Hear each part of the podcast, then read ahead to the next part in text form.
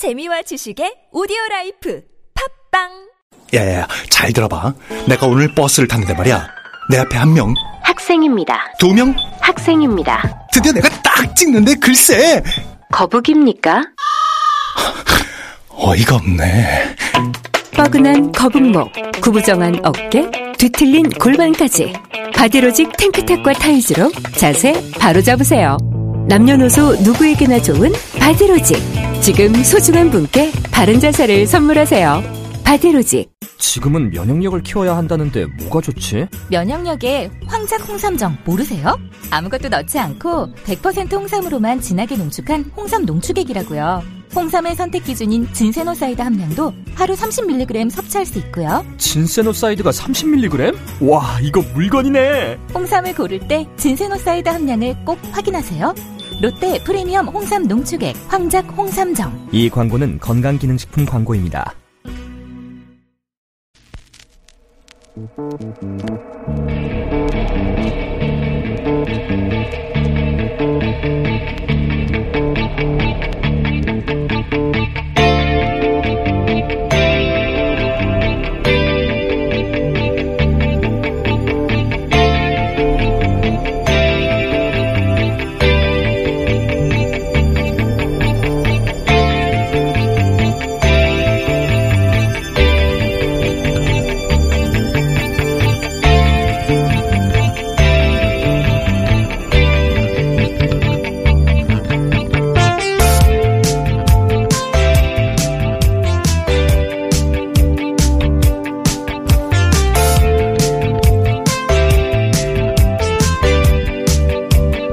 안녕하세요. 김원준입니다. 로이터 통신에 따르면 일본 방역당국은 자신들이 실제 검사할 수 있는 코로나 검사 역량의 6분의 1만 현재 동원하고 있고 그마저 의사들이 요청한 검사까지 보건당국이 거절하고 있습니다. 우리 보건복지부에 해당되는 일본의 후생노동성은 이에 대해서 검사할 수 있다고 해서 다 할 필요는 없다. 라고 주장합니다. 결국 어느 시점에 이르러선 우리도 이탈리아도 미국도 스페인도 독일도 이란도 전 세계가 어느 정도 코로나를 통제하에 두게 되겠죠. 그때 일본은 전 세계 위협이 될 것이다. 자국민을 저렇게 무책임하게 방치하다시피 하는 아베 정부는 일본 국민 전체를 세계를 상대로 한 31번 환자로 만들어내고 있는 겁니다. 언젠가 서로 다시 오가야 할 가장 가까이 있는 이웃 나라 시민으로 아베 정부에게 이 노래를 띄우지 않을 수 없다.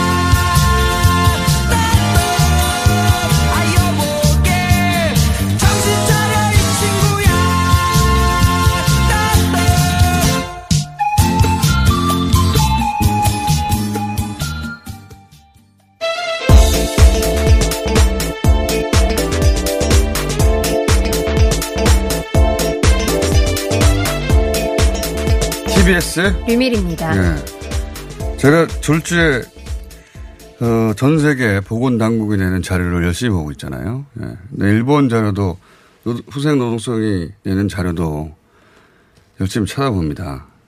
졸지에. 근데 어제 그 보통의 일본 시민들도 무슨 말인지 모를 발, 발표가 하나 있었어요. 뭐냐면 행정 검사를 제외한 PCR 보험 적용. 이게 무슨 말인지 누가 합니까? 예. 근데 이게 무슨 말이냐면 제가 그동안 자료를 봐왔으니까 무슨 말인지 이해했는데, 어, 일본이 이제 코로나 검사가 비싸다. 한국은, 어, 무료인데 이런 얘기가 나왔잖아요. 그래서 보험 적용을 3월 6일부터 해줬어요.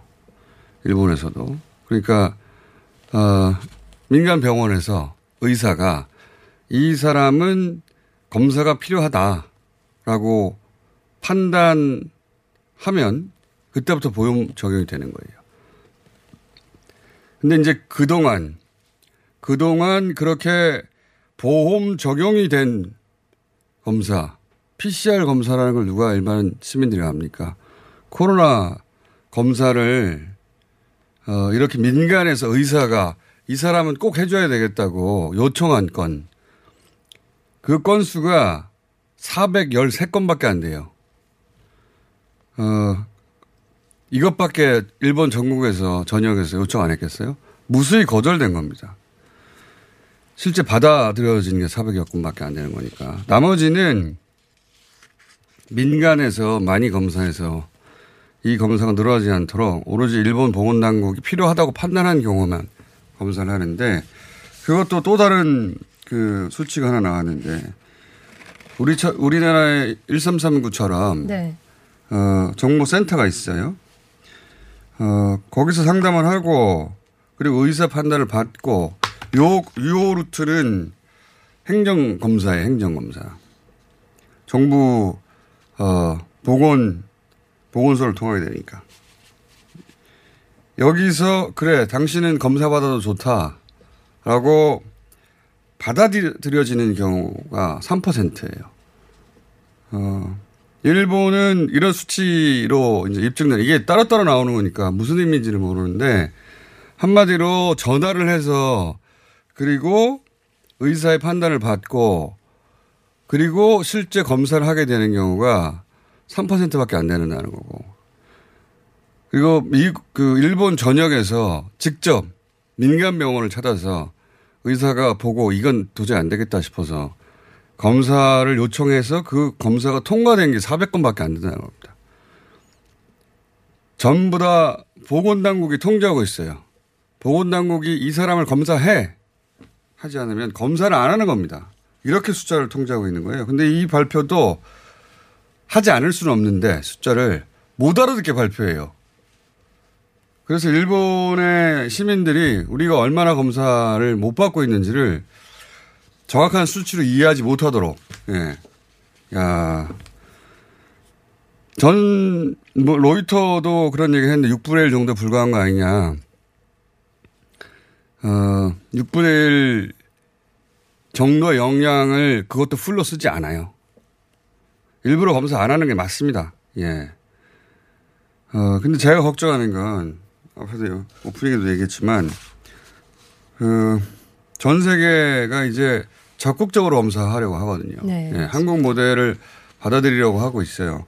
영국도, 어, 검사하지 않겠다고 적극적으로 했다가 뒤집었어요. 네. 예, 뒤집어서 영국도 왜냐하면 그 그렇게 가면 너무 많은 사람이 20몇만 명이 죽는다는 어, 시뮬레이션이 나왔고 그래서 바꿨어요. 그래서 뭐 지하철도 멈추게 하고 어, 영국도 적극적으로 나오기 시작했는데 일본은 여전히 하루에 10명 단위밖에 늘지 않습니다. 지금 다른 나라 다른 나라 보면 이탈리아가 5천 명 아닙니까 이제?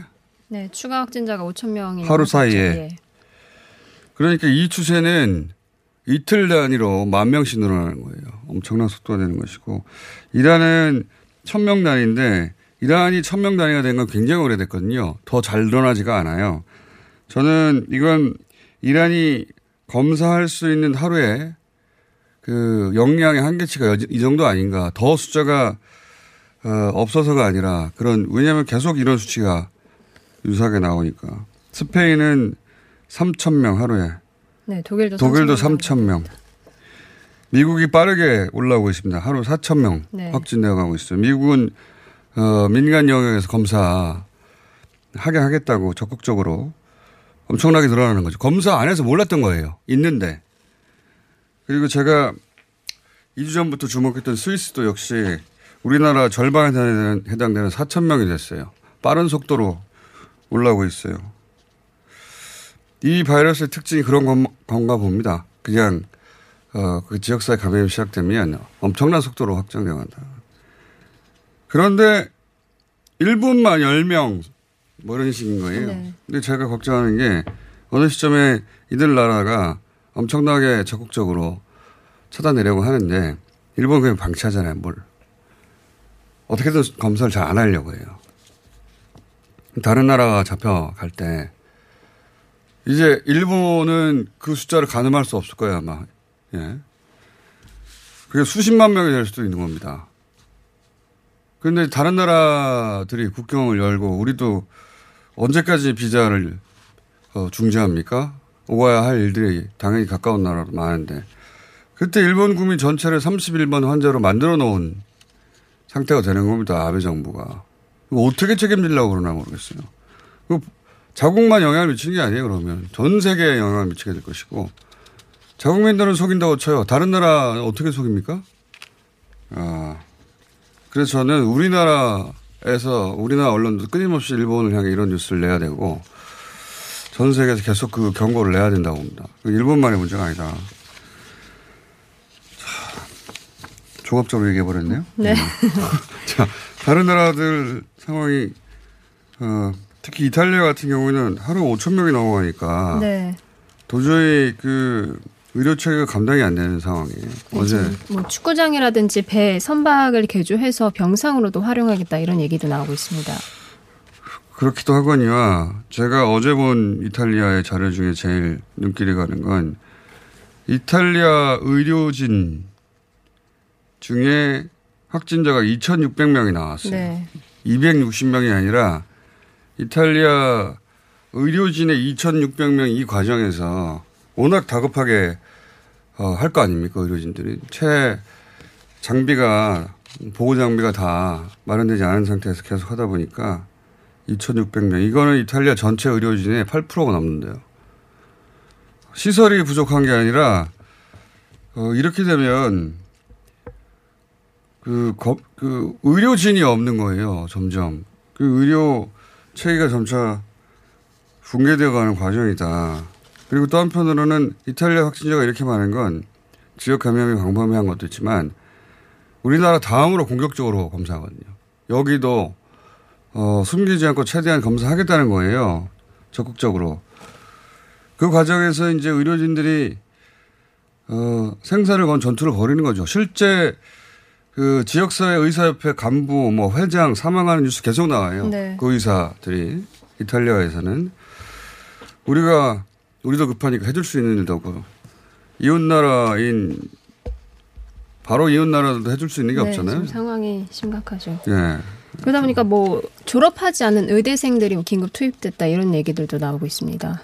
그러니까요. 예. 그 그렇게 은퇴한 의사들 네. 나이 많은 그리고 졸업하지 않은 의대생들 왜냐하면 이렇게 2,600명이 확진된다는 건 엄청난 숫자 아닙니까? 우리나라에서 의사가 26명만 확진돼 봐요. 얼마나 큰 뉴스겠어요. 2,600명이 이탈리아 사람들이 이 방송을 들을 리가 없지만 뉴스 공장 듣는 이탈리아 사시는 교민들이 있으면 한국에서도 동병상련을 응원한다고 그냥 그분들 좀 전해 주십시오. 예. 뭔가 마음이 짠합니다. 예. 별다른 인연이 없는 먼 나라지만 우리가 비슷한 일을 겪다 보니까 예. 5천 명씩 뭐 의사가 몇천 명씩 감염되고 의사들이 막 죽고 예. 특히 은퇴했다 돌아온 의사들이 나이가 많잖아요. 의사라고 해서 뭐 기재자리는 없습니까?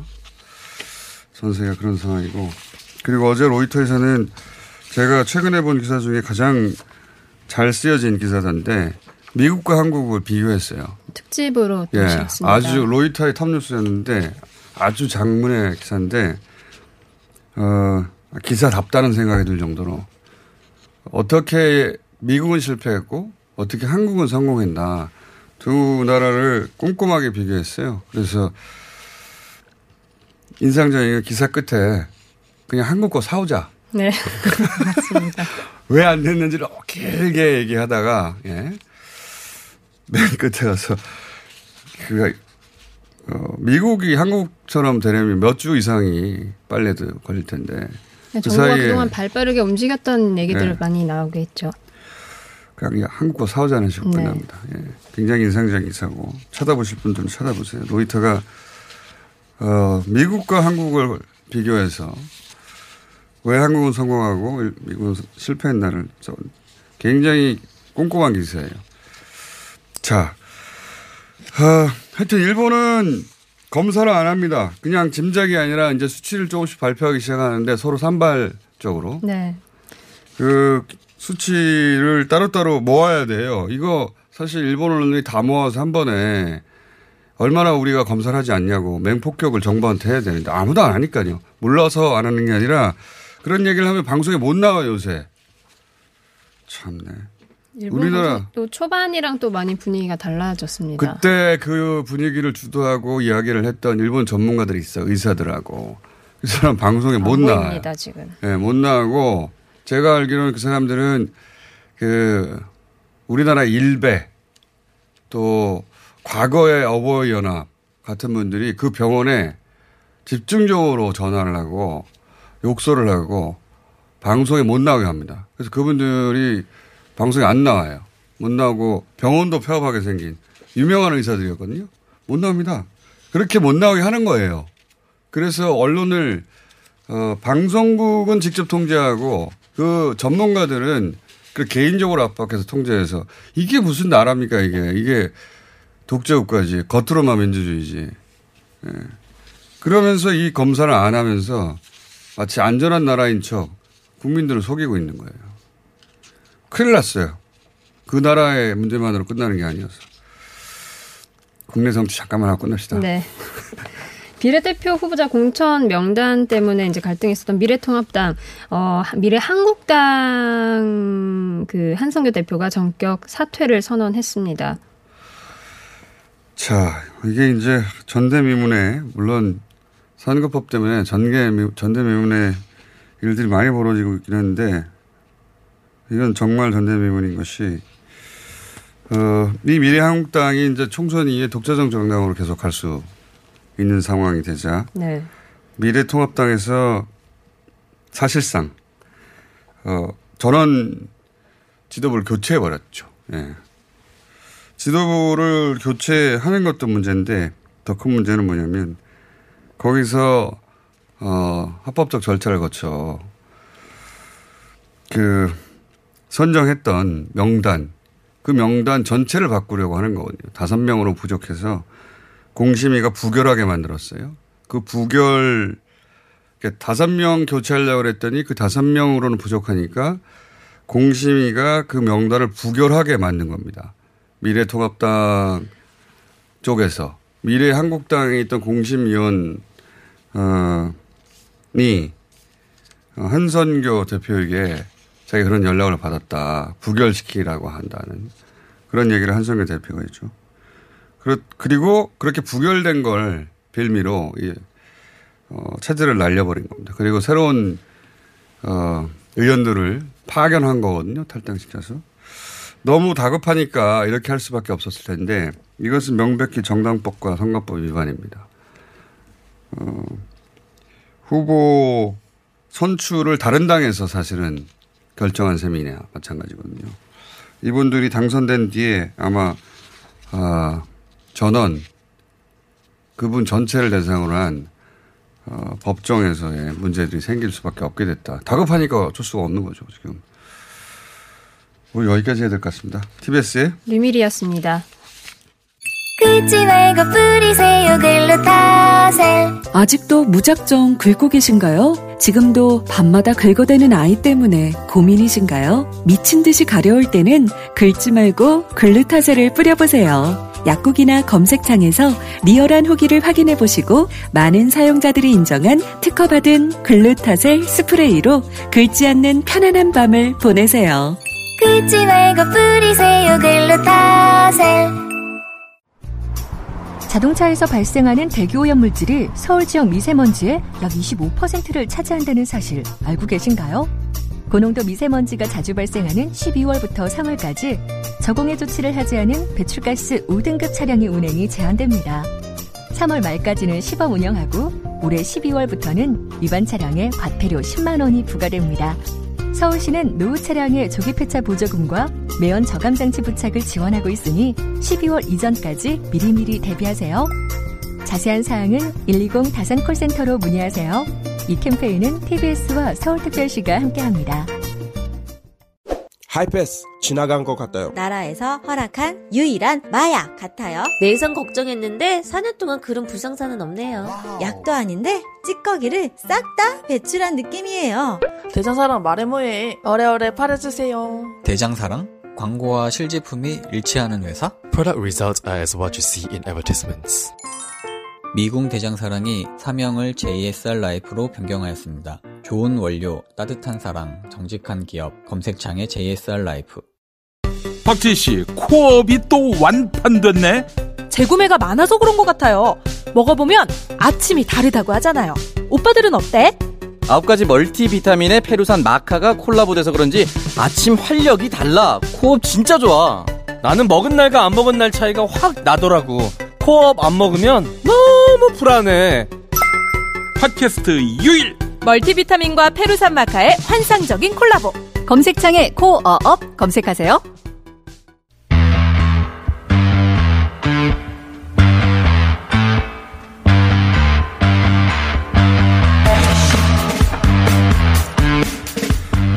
최근 며칠 연속으로 100명 이하의 확진자만 발생하다 어제 152명의 확진자가 나왔습니다.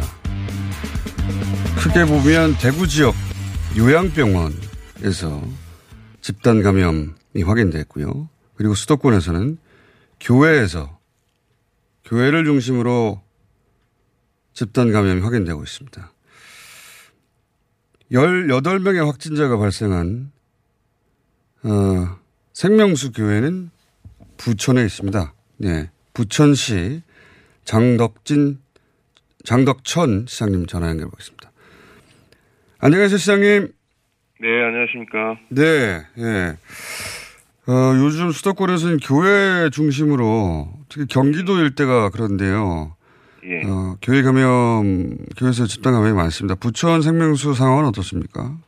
교회 상황은? 어, 뭐, 원래 그 생명수 교회는 저 구로 콜센터 예. 직원이 이제 감염된 상태에서 3월 8일 날 예배 참석하면서 네, 집단 감염이 왔고요. 예. 아, 그러니까 빼고. 콜센터 근무하시는 분 중에 한 분이 부천 예. 생명수 교회의 교인이었고 그 교회에서 다시 또 집단 감염이 있었던 거군요. 예. 그래서 아. 지금 18명 어제까지 확진자가 나왔고요. 그 교회에서. 예. 그다음에 이제 문제는 그 이후에 또 어, 추가 감염인데요. 그 중에 또 간호조무사 한 분이 계셨는데, 가무정호사. 아. 예, 그 요양병원 아. 조무사였어요. 그래서 그 요양병원에 지금 그 요양병원은 코호트 격리돼 있는데요. 예. 110명의 접촉자를 낳아서 어. 지금 처음에는 164명이 코호트 격리됐다가 일단 그 검사 결과 음성 나온 분들 역학조사관들은 전체를 다 코호트했다가 그 중에 이제 이게 네 개층 병원인데요. 예. 두개 층에 접촉자가 없다고 판단되는 부분 환자분들 68명을 다른 데로 전원하고 지금 환자 74명하고 어, 의료인들 뭐 간병인들 해서 요양보호사들 해서 74, 저총 96명이 지금 코치돼 있습니다. 그렇군요. 그러니까 그 않아요. 역학 조사 결과 루트가 콜 센터에서 교회 예배에 참여했다가 교회 예배 같이 참여했던 요양사가 있었는데 그 요양사가 다시 요양병원으로 이런 루트군요. 아, 그래서 이제 그 많은 분들이 그 교회 예배에 관해서 우려를 많이 하십니다. 왜냐하면 생명수 교회뿐만 아니라 다른 지역에서도 이렇게 집단 감염의 그 소진원지가 되어가는 경향이 좀 있어서 예. 교회 관계자들은 좀 만나보셨습니까? 예, 뭐 전체를 다 만날 수는 없고요. 부천에 지금 등록된 교회가 1,113개인데요. 예. 뭐 그 중에 이제 대표격인 분들 만나서 좀 말씀은 드렸는데 이게 전체가 다 이렇게 통일적으로 움직이지를 않고요. 지금 부천 같은 경우 보면은 그 중에 한 지금 뭐 절반 가량이 정상 예배 또는 소규모 예배, 예배로 아. 사람이 모이는 예배를 좀 하겠다고 하고요. 절반이나요? 거의 절반 가까이 됩니다. 부천시 소재 교회가 어, 몇 개나 되죠? 1113개입니다. 지금 현재 그 세운데 많군요. 등록된 아마 등록되지 않은 교회들도 또 있을 것 같긴 한데요. 1100여 개 교회 중에 그럼 500여 개 이상의 교회가 정상 예배 또는 소규모 예배를 진행합니까? 예, 예, 예. 한 31% 정도는 정상 예배를 하겠다고 하고요. 그 다음에 한 18% 정도가 또, 저, 소규모 예배 하겠다. 이렇게 지금, 어, 뭐, 저희가 계속 가서 설득하고 하고 있는데도 그렇게 하겠다고 하고 있습니다. 참 난감하네요. 예, 이게 종교 행사라 예. 이분도 신념에 관련된 문제라 예. 강제력을 행사하기도 어렵고 시장님도 굉장히 곤혹스러우시겠습니다 지금. 저희도 뭐, 법률적 검토는 했는데, 예, 신천지처럼 이제 확진자가 나오고, 뭐, 교회가 여러 곳에 흩어져 있더라도, 어, 단일한 교회를 볼 수 있으면, 이게 뭐, 그 폐지나 이 막을 수는 있을 것 같은데요. 예, 지금 이게 나머지 교회들은 그런 관계는 아니라 그렇죠. 개별 교회를 상대해야 되는데 이게 지금으로서는 좀 맡기는 강제력으로 맡기는 좀 어려운 것 같고요. 그러니까요. 신천지라고 하는 하나의 교단에 네. 통일된 것이란 몰라도 지금은 그냥 여러 개의 서로 상관없는 교회들이 500여 개 이상 부천에서만 예배를 한다는 거 아닙니까? 예, 예, 그렇습니다. 경기도 차원에서 행정명령을 발동한다고는 하고 있습니다만, 예. 어, 할 수 있는 게 어느 정도죠? 지금 그 일곱 가지 이제 그 준칙 준수하라는 게 있거든요. 예배 참석자 마스크 착용, 예. 음, 증상 유무 체크, 손소독제, 그다음에 2m 이상 이경거리 유지, 예배 전후 소독, 예. 식사 제공 금지, 그다음에 참석자 명단 비치 이런 건데요. 이게 이제 이렇게 하고 예배를 보라는 건데 그걸 지키지 않으면 이제 그 과태료나 뭐 과태료 부과하겠다 이런 건데 이게 또 이것도 사전에 맡기는 좀 어렵고요. 사후적 조치가 될 텐데 그나마 이거라도 지키면 제가 볼 그렇죠. 위험이 예. 줄어들긴 할 텐데, 상대적으로. 좀 떨어지긴 그 감염 위험은 좀 떨어질 텐데요.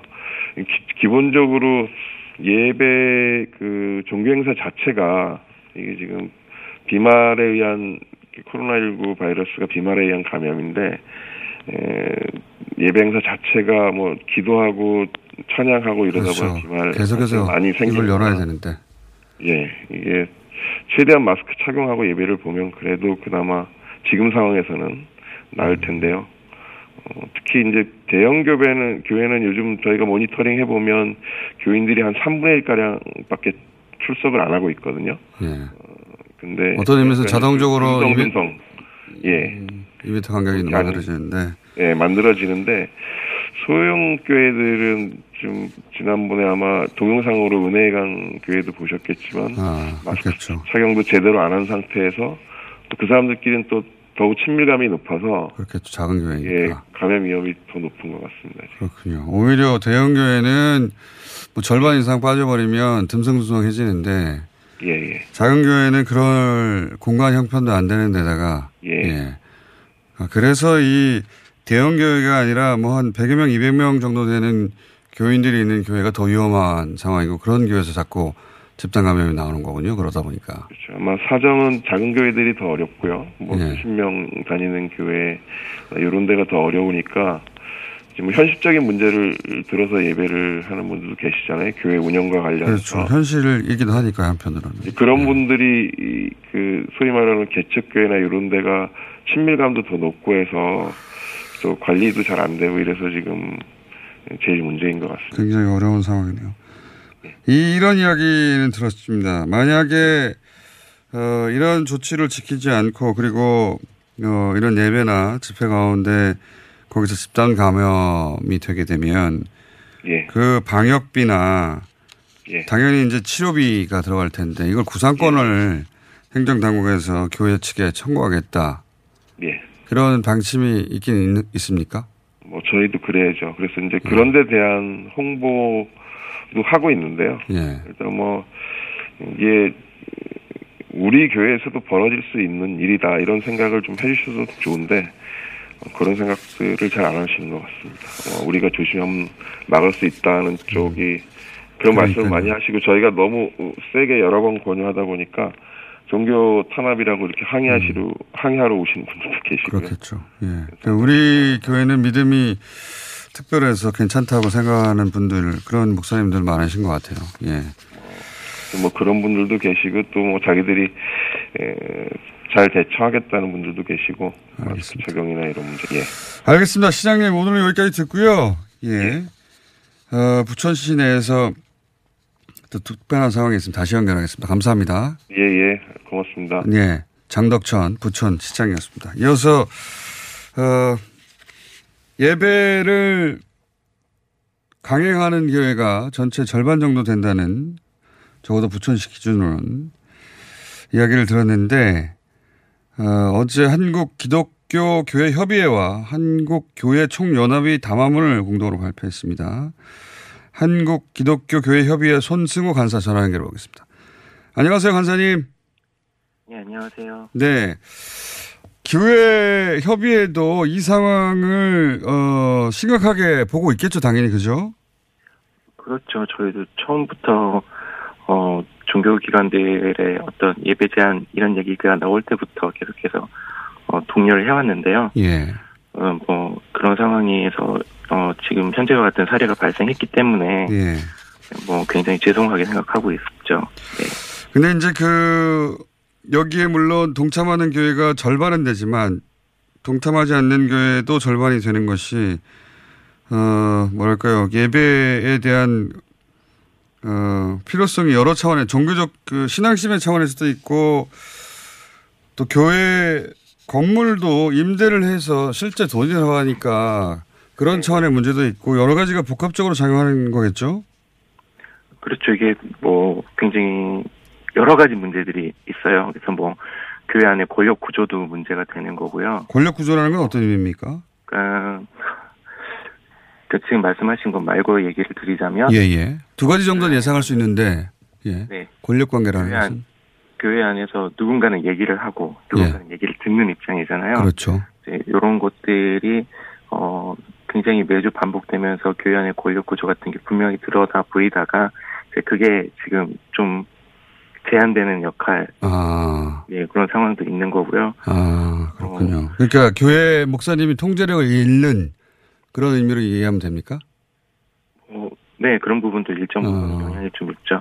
근데, 뭐, 애초에 말씀을 드리자면은, 이게 뭐, 부천의 문제만은 아니고, 예. 이게 전국적인 문제인데, 그, 원래 자기 신념이 강하면 남의 말 잘 안 듣잖아요. 어디나 그렇죠, 그건. 어느 영역이나. 예. 근데 지금 현재, 이 상황에서까지 그 모이는 예배를 고수하시겠다라는 분들은 정말로 자기 신념이 강한 분들이시거든요. 그러, 그렇겠죠. 그 중에서도 지금 가장 강하게 자기 신념을 지키시려는 분들이 남아 있는 음. 상황이라서, 어, 그분들의 생각을 바꾸기는 좀 쉽지가 않을 것 같고요. 예. 어, 기본적으로 이게 종교는 자기가 가르치는 어떤 그 가르침을 일관성을 좀 유지하려고 하는 경향이 굉장히 강해요. 뭐 너무 당연한 것 같습니다. 제가 좀 전에 말씀하신 이 권력의 문제 네. 말씀하신 것에 대해서 다시 한번 여쭤보자면 다른 어 방향으로 이 해석을 할 수 있을 것 같아서 그러니까 그 소형교회에 지금 대부분 소형교회 중소형교회가 이러는 것 같습니다. 중소형교회가 어 예배를 놓지 못하는 것은 이 권력의 문제 그러니까 교민 교인들에 대해서 목사님이 강한 영향력을 매주 행사하다가 이게 몇 주 지나 몇 주 동안 안 하게 되면 그 작은 교회 교민들이 큰 교회로 옮겨간다든가 이런 우려도 있는 거죠. 어, 예, 분명히 그런 우려도 작용을 아. 한다라고 생각을 하는데요. 이게 또 꼭 그렇지만은 않은 면도 있는 게 그 각 교회마다 보면 교인분들이 예배를 계속 드려야 된다고 강하게 주장하시는 분들도 있어요. 아 그렇군요. 그러니까 예. 목사님은 좀 이렇게 음. 굉장히 복잡, 복합적이겠군요. 목사님이 그럴 필요도 있을 때가 있고 여러 가지 복합적인 이유로 교인들 그 교회 교인들의 특성상 우리는 계속 예배해야 된다고 믿는 분들이 많이 모인 곳일 수도 있고 네. 아 이게 어려운 문제네요. 근데 그럼 이걸 어떻게 풀어야 되는 겁니까? 그그 기독교 총연합이라든가 협의회에서 이런 문제를 많이 논의하셨을 텐데 네. 이 문제 왜냐하면 이게 이제 점점점 더 교회 중심으로 이런 사건이 집단감염이 터지면 터질수록 계속해서 교계가 비타, 비판을 받게 될 수밖에 없잖아요. 예, 그렇죠. 이거 어떻게 풀어야 하나요? 지금 어쨌든 저희의 기본 스탠스는 예. 계속해서 당국의 지침에 협조해라. 아, 어, 뭐 이런 걸 계속 강조하는 수밖에 없기는 한데요. 어 이게 좀 근본적으로 얘기를 들어가면 예. 한국 교회 전체가 공유하고 있는 예배에 대한 명확한 정의가 없어요. 아, 네. 음, 그래서 모든 사람들이 동의할 만한 예배의 정의가 먼저 있고 그래서 이 정의에 따르면 우리가 이렇게 행동해야 돼라고 하는 모든 사람이 공유할 수 있을 만한 지침을 만들기가 굉장히 어려워서 그거는 불가능할 것 같은데요. 네, 네. 단시간 내에. 불- 불가능하죠. 지금은 그입 달린 사람은 다 예배가 뭐더라는 걸 다 한마디씩 하는 지금 음, 전국 시대가 열려버렸거든요. 그렇군요. 이거는 좀 시간이 걸리는 일인 것 같습니다. 그러니까 교회 그러니까 꼭 예배 당에 가서 해야 된다 아니다 그건 뭐 온라인으로도 가능하다부터 시작해서 예배에 대한 해석부터 달라서. 네. 자 그거는 그 뭐랄까요? 종교 철학적으로 해결할 문제인 것 같은데 교계 지도자들이 이 당장에 어 바이러스가 전파되는 거점으로서의 예배를 막는 방법이 다른 방법은 없습니까 현재는? 왜냐하면 교회 안에서 끝나는 문제가 아니라 그분들이 또 예를 들어서 어, 요양시설에 근무하시는 분이 그 시설에 근무하는 교인이 아닌 기저질환을 가진 분들을 사망케 하잖아요. 그거는 기독교 내의 문제로 끝나는 게 아니지 않습니까? 네, 맞아요. 이거는 전 시민사회의 문제라서 네. 교회가 이 부분에 대해서 정말로 깊은 책임감을 느끼고 대응을 해야 되는 부분인데, 어, 어떤 분들은 저희가 요구, 그 말씀드리는, 어, 예배 방향이라던가 이런 것에 동의하셔서, 어, 그리고 뭐 스스로의 어떤 느끼는 이유들로 인해서 예배를 좀, 어, 형태를 전환해 주시는데, 어, 사실상 현재로서는 그, 정말로 자신들의 예배는 반드시 고수해야 된다라고 얘기하시는 분들에게 어떤 강제력을 가지고 제안을 하기는 굉장히 힘든, 힘들죠. 최대한 설득하고 설득하다가 어느 순간에는 행정적인 그 행정력이 개입해야 되지 않냐는 그런 결론밖에 없지 않나 는 생각도 들긴 합니다만 제가 결정할 건 아니지만 말씀을 듣다 보니 네. 자체적으로 결론 낼 수 있는 일이 아닐 아닐 것 같다는 생각도 드네요. 네, 저희가 최대한 노력을 하겠지만 만약에 안 된다고 하면 이번에 경기도가 어, 어쨌든 행정명령이라는 방식을 통해서 어, 이 종교 예배를 제한하겠다는 의사를 밝혔잖아요. 예, 예. 전 이것도 약간 프레임에 문제가 있는 것 같이 생각이 들지만 예. 예, 이럴 때 경우에는 이제 그 종교의 자유하고 예. 시민의 안전과 생명이라고 하는 두 가지의 기본권이 충돌하는 있습니다. 상황이잖아요. 예. 예, 그런 경우에는 어 저희 기관 쪽에서 생각하기로는 생명권이 예. 기본권 중에 기본권이고 예. 또 모든 기본권의 본질 내용이기 때문에 어그 종교의 자유의 어떤 본질적인 내용을 침해하지 않는 한에서는 그렇죠. 어, 예. 예. 개정하라는 게 아니잖아요, 지금. 네. 예. 어떤 내밀한 영역의 신앙을 강요하는 그런 상황이 아니라고 한다면 종교 행위에 대해서는 예. 어, 어느 정도 제한이 가능하다. 그것이 헌법의 정신에 어긋나지 않는다. 음. 이렇게 생각합니다. 간사님처럼 합리적으로 생각해 주시면 참 좋은데 말씀을 듣다 보면 그 굉장히 합리적이신데 이게 종교의 자유를 침해한다는 게 무슨 박해를 가해가지고 예 네네. 또는 뭐 개종을 하라고 강요한다든가 그게 아니라 네. 어 행위 종교를 믿는 행위 일부를 제한하는 거잖아요 잠시 동안 예 네. 간사님 오늘 여기까지 해야 되겠는데요 저희가 직접 모시고 이야기 좀 길게 나눠야 될 것 같아요 이 문제가 빨리 해결이 돼야 될 것 같거든요 예 아, 네. 오늘 여기, 여기까지 듣고요. 꼭 다시 모시겠습니다. 감사합니다. 예, 감사합니다. 예. 제가 꼭 다시 모신다는 말을 잘 안 하는데, 보통 다시 모신다고 그냥 넘어가는데, 어, 한국 기독교 교회 협의회 손승호 간사였습니다.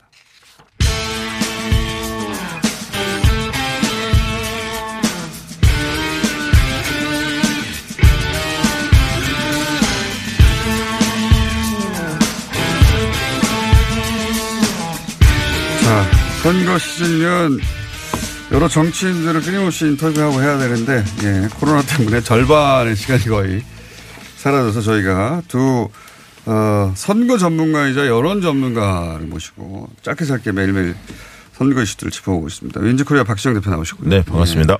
일러미터 이택수 대표 나오셨고요. 네, 안녕하십니까. 예. 그 전날 저희가 전화 안 하더라도 아침에 시간 비워주세요. 5분이 될지 7분이 될지 10분이 될지 모르겠는데 오늘 다행히 10분 가까이 되네요. 예. 자, 최근 연속으로 미래한국당 워낙 이 사안은 큰 사안이라 이것만 가지고 15석, 20석이 왔다 갔다 하는 거라, 예. 미래한국당 사태가 그, 뭐랄까요. 해결이라기보다는 마무리 단계로 가는 것 같죠? 그러긴 합니다만. 지도부가 총 사퇴. 네. 현상적으로 좀 그런데. 현상적으로. 이게 지금 선거법 위반 소지가. 정당법, 선거법 다 위반인 것 네. 그렇습니다. 그래서 네. 이 선관위 판결도 그렇고 재판부에 지금 소송을 걸었거든요. 정의당이. 근데 네. 어제 신문을 첫 번째 일차 신문을 했는데 어쨌든 재판부는 사안이 시급하기 때문에 26일 후보 등록일 전에는 판단을 하겠다. 근데 이제 그거는 미래한국당의 그 선관위가 허- 그 등록을 한 것 자체에 대해서 문제를 한 건데 이건 네. 그게 아니라 타 당이 다른 당의 공천 과정에 네. 개입한 거잖아요. 예, 그러니까 타 사실상. 후보자의 그 선거 운동을 어, 금지하고 있고 예. 그다음에 이제 특정 후보자 지지와 추천 어, 반대를 어, 강요하는 거. 예. 그 자체를 이제 금지하는 게 이제 공직선거법이기 때문에 이게 어떻게 강요했다고 안 할 수가 있습니까? 한성규 대표가 울분을 토하며 사퇴하고. 네, 어제 한성규 대표는 기자회견에서 이렇게 얘기했습니다. 처음부터 미래한국당 대표를 맡을 생각도 없었다. 통합당으로부터 미래한국당 대표를 맡아달라는 요청을 여러 분으로부터 받고 닷새를 고사하다가 황교안 대표가 강하게 권유해서 네. 당에 대한 마지막 봉사를 하겠다는 충정으로 받아들였다. 이렇게 얘기했는데 네. 어, 방금 말씀하신 어, 중앙선관위 상대로 낸 정의당의 에, 집행정지 사건 이거는 네. 어, 어제 심리가 됐는데 지금 보도 보니까 오늘 재판부에서 결론을 내리겠다고 아, 그래야 되겠죠. 어, 이런 음, 추정 보도가 있었습니다. 만약에 오늘 결론이 나면 어, 지금 한창 미래한국당과 어, 미래통합당은 지금 다툼이 있고 또 원철 뭐 정가변 의원 네. 등을 지금 보냈잖아요. 네. 근데 이런 거와는 무관하게 만약에 정당 등- 등록 효력을 어, 집행 정지하는 쪽으로 결론이 나버리면 설마 그렇게 나겠어요? 그렇게 날 가능성도 있다고 봅니다. 그럼 뭐 제로는 아닌데 그렇게 난다 해도 그렇게 나버리면은 상황은 엄청나게 또 반전이 되는 거예요. 대혼란이는 자유한국당이라는 그 당명 하나 또 갖고 있거든요. 창준이를 해뒀는데 예. 아, 아슬아슬하게 될 수도 있겠습니다. 아슬아슬하게. 아니 뭐 속도를 붙이면 또 할 수도 있죠. 각 지구당 네. 그 순식간에 뭐 당원들은 있을 테니까 네. 순식간에 당적을 옮기라고 한 다음에 순식간에 창당 대회를 두루룩 한 다음에 그 등록을 하고 선관위한테 확 어, 압박을 해서 당을 만들고 그리고 야 이게 물리적으로 근데 이게, 지금 언론에서는 그 3일차나 뭐 환성교의 난이 예. 저는 진압이 그렇게 생각하지. 않습니다. 이렇게 이제 표현들을 하는데 예. 사실 굉장히 이제 비상식적 비민주적인 일이 일어나는데 저는 지금 우리 사회가 저 현대 민주주의 사회인데 과거 봉건제로 돌아간 것 같아요. 예. 왕이 실권 없는 제휴를 봉하지 않습니까? 약간 그런 어떤 생각이 들 정도로 좀 황당한. 왜냐하면 황교안 대표 그런 말씀하셨거든요. 대충 넘어갈 수 없다. 단호한 결단이 필요하다. 이거는 본인이 법조인 출신이라 네. 너무나도 명백한 법 위반을 잘 알고 있을 텐데 근데 이게 의석이 15석, 16석이 걸려 있잖아요. 그러니까 그렇습니다. 이거는 뭐 물러설 길이 없는 거죠. 아니 그러면요 어떻게든 뭐 통합당의 입장에서는 출구를 마련해야 하고요. 네. 만약 이게 선거법 소지가 있다면 아까 자유한국당이라는 명칭을 가지고 있기 때문에 당직자가 보유하고 있다는 거 아닙니까? 그걸 통해서라도 어떤 형태든 간에 어, 의석 때문에 추진할 수밖에 없을 것 같습니다. 그러니까 한두 석, 뭐, 일, 공천 갈등이면 다들 한두 석인데 이거는 15석, 16석이니까.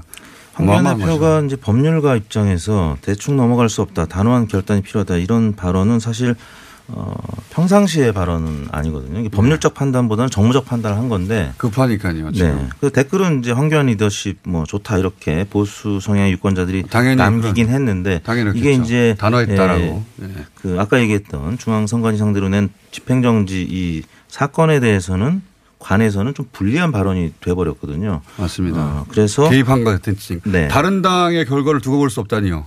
개입할 수 없는데. 그래서 저는 개인적으로 법률 뭐 전문가는 아니지만 이게 만약에 에, 성관이 이, 이 문제가 어, 법원에 의해서 받아들여지는 쪽으로 집행 정지가 되는 되는 쪽으로 받아들일 가능성이 전 조금 더 높다고 보거든요. 그래요. 이런 발언들 때문에? 네. 그래서 어, 이게 이제 결국에는 음, 민주당이 주도하는 비례연합 정당까지도 네. 확전될 수도 있다고 봅니다. 어, 물론 이제 에, 해외 음. 사례에서처럼 달라요. 형태가 형태는. 다르기 때문에 네. 예, 선거 어, 연합 형태고 그래서 어, 또 다른 이제 법률적인 논란이 있겠죠. 근데 아무튼 정의당이 만약에 에, 그 결과가 나타난다라고 하면은 조금 유리한 국면이 되는데 아무튼 미래한국당과 미래통합당은 대략 난감해지는 이게 지금 국민들이 잘 모를 수도 있는데 미래한국당의 이 문제를 결정하는 단위가 선거인단입니다. 근데 선거인단 61명 한 명밖에 안 돼요. 네. 근데 이제 그 정의당에서 그런 얘기를 했어. 미래한국당 선거인단이 황교안 대표의 지- 지령대로 움직이는 꼭두각시에 불과하다. 정의당이 그런 표현을 썼는데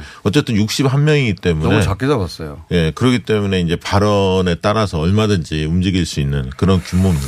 실제로 공심이 이거 한성교 대표의 발언이긴 합니다만 공심위원 중에 연락을 받고 그 수정하라는 명단을 부결시킴으로 해서 그 책임을 물어 한성교 대표 및 지도부를 교체하는 이런 방식으로 갈 텐데 이런 얘기를 귀뜸해 준 사람이 있다는 거죠. 그렇다는 얘기는 다른 당에서 그 후보 선출 과정에 개입한 거 아닙니까? 예, 이건 뭐 큰 문제가 나중에 될 거라고 봅니다. 근데 지금은 급하니까. 예. 지금 급하니까. 근데 이제 좀 원유철 의원 등 뭐 한 다섯 분인가요? 네 분인가 네. 이제 가셨잖아요, 다시. 예. 그 한, 왜냐하면 예.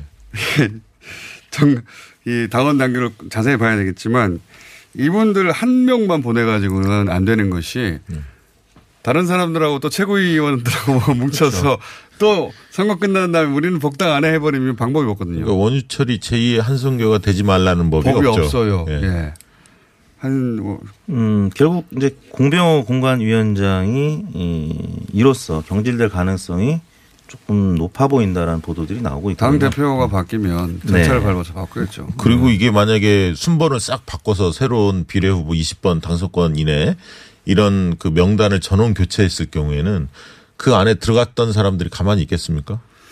이제 탈락하면 이제 굉장히 뭐, 반발이 있겠죠. 어쨌든 워낙 처음 있는 일이라 어, 그럼에도 불구하고 이렇게 할 수밖에 없는 것은 15석 혹은 뭐 17석 너무 크기 때문에 포기할, 정치적으로는 절대 포기할 수가 없는 거죠. 나중에 그렇습니다. 법적인 문제는 법정에서 싸워서 해결하겠다 네. 생각하고 갈 수밖에 없는 거고 어쨌든 저는 키워드는 배신의 정치 같아요. 이번 총선의 키워드도 어, 그러니까 한성교 문제도 있지만 박근혜 전 대표 전 대통령 입장에서도 어, 유영아 어, 본인의 변호사 대리 대리 변호사죠. 그렇죠. 이분이 이제 비례한국당의 그 공천이 안 됐기 네. 때문에 어, 배신감을 좀 느끼고 있지 않습니까? 그래서 어쨌든 키워드는 보수 진영 키워드는 배신일 것 같습니다. 이게 모르겠습니다. 이것보다 이 사안이 그렇게 크게 다뤄지지 않는데 이거보다 큰 사안은 한 지역구에서 16석이 걸린 경우가 어디 있습니까? 이거보다 큰 사안은 없어서 저희가 연속으로 다루고 있는데 매일매일 바뀌니까 또 계속 이 매일매일 사- 해설하고 있는데 이 사안이 비례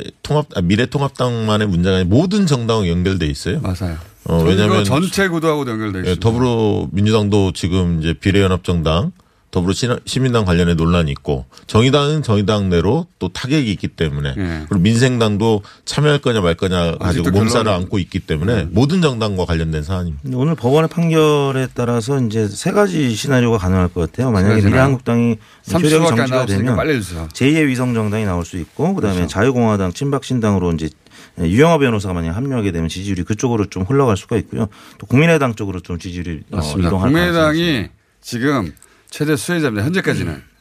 여기서 떨어져 나오는 외곽에 있는 보수, 약한 보수 지지자들이 중도 보수라고 할 수 있는 분들이 새 어, 쇼핑 목록을 들여다보게 되겠죠. 예, 근데 거기는 또 현역 비례 의원들이 다시 도전하는 경우도 있지 않습니까? 이태규 의원 같은 경우는.